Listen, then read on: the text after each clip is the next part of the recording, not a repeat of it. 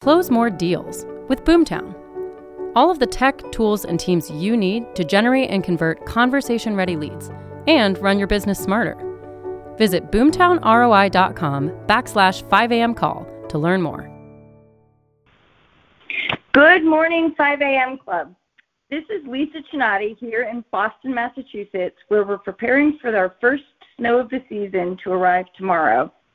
Today is Tuesday, December 7th, Tactical Tuesday. I remember a few years ago when I hosted my first 5 a.m. call. It was July 31st, 2018, which was also a Tactical Tuesday. As I was preparing for this call last night, I was thinking back to where the call where that call went that I led in July 31st about lead conversion and a little trick that we used within the company that at that time we called war dialing is where we would call a new lead three times in a row to increase the odds that the client would answer the phone and thus that we would increase our odds of converting that lead to a client. As I thought back to that call, I was thinking about how so much has changed since then. The big lead pillars that use this strategy, Zillow, or that this strategy was used for, Zillow and Realtor.com, have both dramatically changed their lead delivery platforms since then. Both have moved to live connections delivered via phone call, negating the need for war dialing. Even Google is moving in that direction. Think about Google local services versus the old school Google pay per click advertising. Back in 2018, when my cell phone rang, the caller ID always showed the actual phone number of the caller, unless the caller was in- intentionally blocking their number. Yesterday alone, I received seven calls from callers where the only thing that showed on my caller ID was potential spam. The only way I could see the number associated with that call was to wait for the call to end and click on the info button that appeared on the side of the screen. Some cell phone carriers have even gone so far as to immediately block the numbers of callers who are labeled as potential spam, either sending the callers directly to voicemail or ringing through as a busy signal if you're the caller. Back in 2018, our connection rate with consumers when making outgoing phone calls was above 20%. As I sat with my inside sales team over the weekend and dug into stats, I found that our connection rate for the past 30 days is down to just about 6%. It's bananas when you think about it, over a 14% drop just because of some small changes.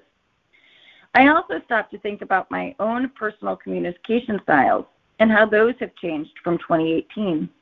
Do I answer the phone as much as I used to? Do I read emails? When I meet someone new and tell them how to best reach me, what do I tell them? Here's my script. You know, I get over 500 emails a day and I'm constantly running from appointment to appointment and multitasking. It's difficult for me to answer a call if I'm sitting with somebody and I try to give them my full undivided attention.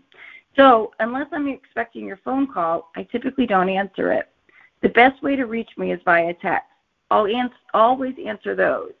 It might not be right away, but I have a cadence at which I will answer every single text message within the same business day that it's sent to me. So I stop to think about how I communicate with my friends, my husband, my assistant. It's all via text message.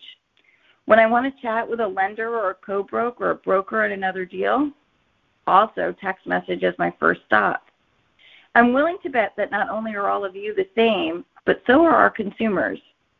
So then I looked in my company database. I wanted to see if my agents and reps were understanding the shift in how we're all choosing to communicate. Here's what I found. Year to date, my company has generated 17,323 leads. We've completed 205,835 outgoing dials and sent 25,302 emails to these leads but we've only sent 9,679 text messages. So I tasked my entire company to lean into text messaging for the next 30 days. What if we could 10x the number of 10 mes- text messages that we're sending? What if we could combine an increase in text cadence with an increase in valuable and impactful messaging? When we look back at this data, will we see an increase in engagement, an increase in conversion, Will we build some additional brand or phone number recognition that will maybe also increase our answer rates? I'm willing to bet that it's a yes for all of these, and I can't wait to report back to all of you where all these results fall in the next 30 days. So, as you're taking some time over the next few weeks to go deep into your database while 2021 winds down, I'm going to challenge all of you to think about just how you are going to make the biggest impact. Are you making the effort to connect with your leads and clients in the way that they want to connect with you? How many more conversations can be started or deals can be completed if you invested some time in understanding your own phone, email, and text ratios? Go slay the day, my friend. And when you find a new deal by texting your database, you can text me a gift as a thank you.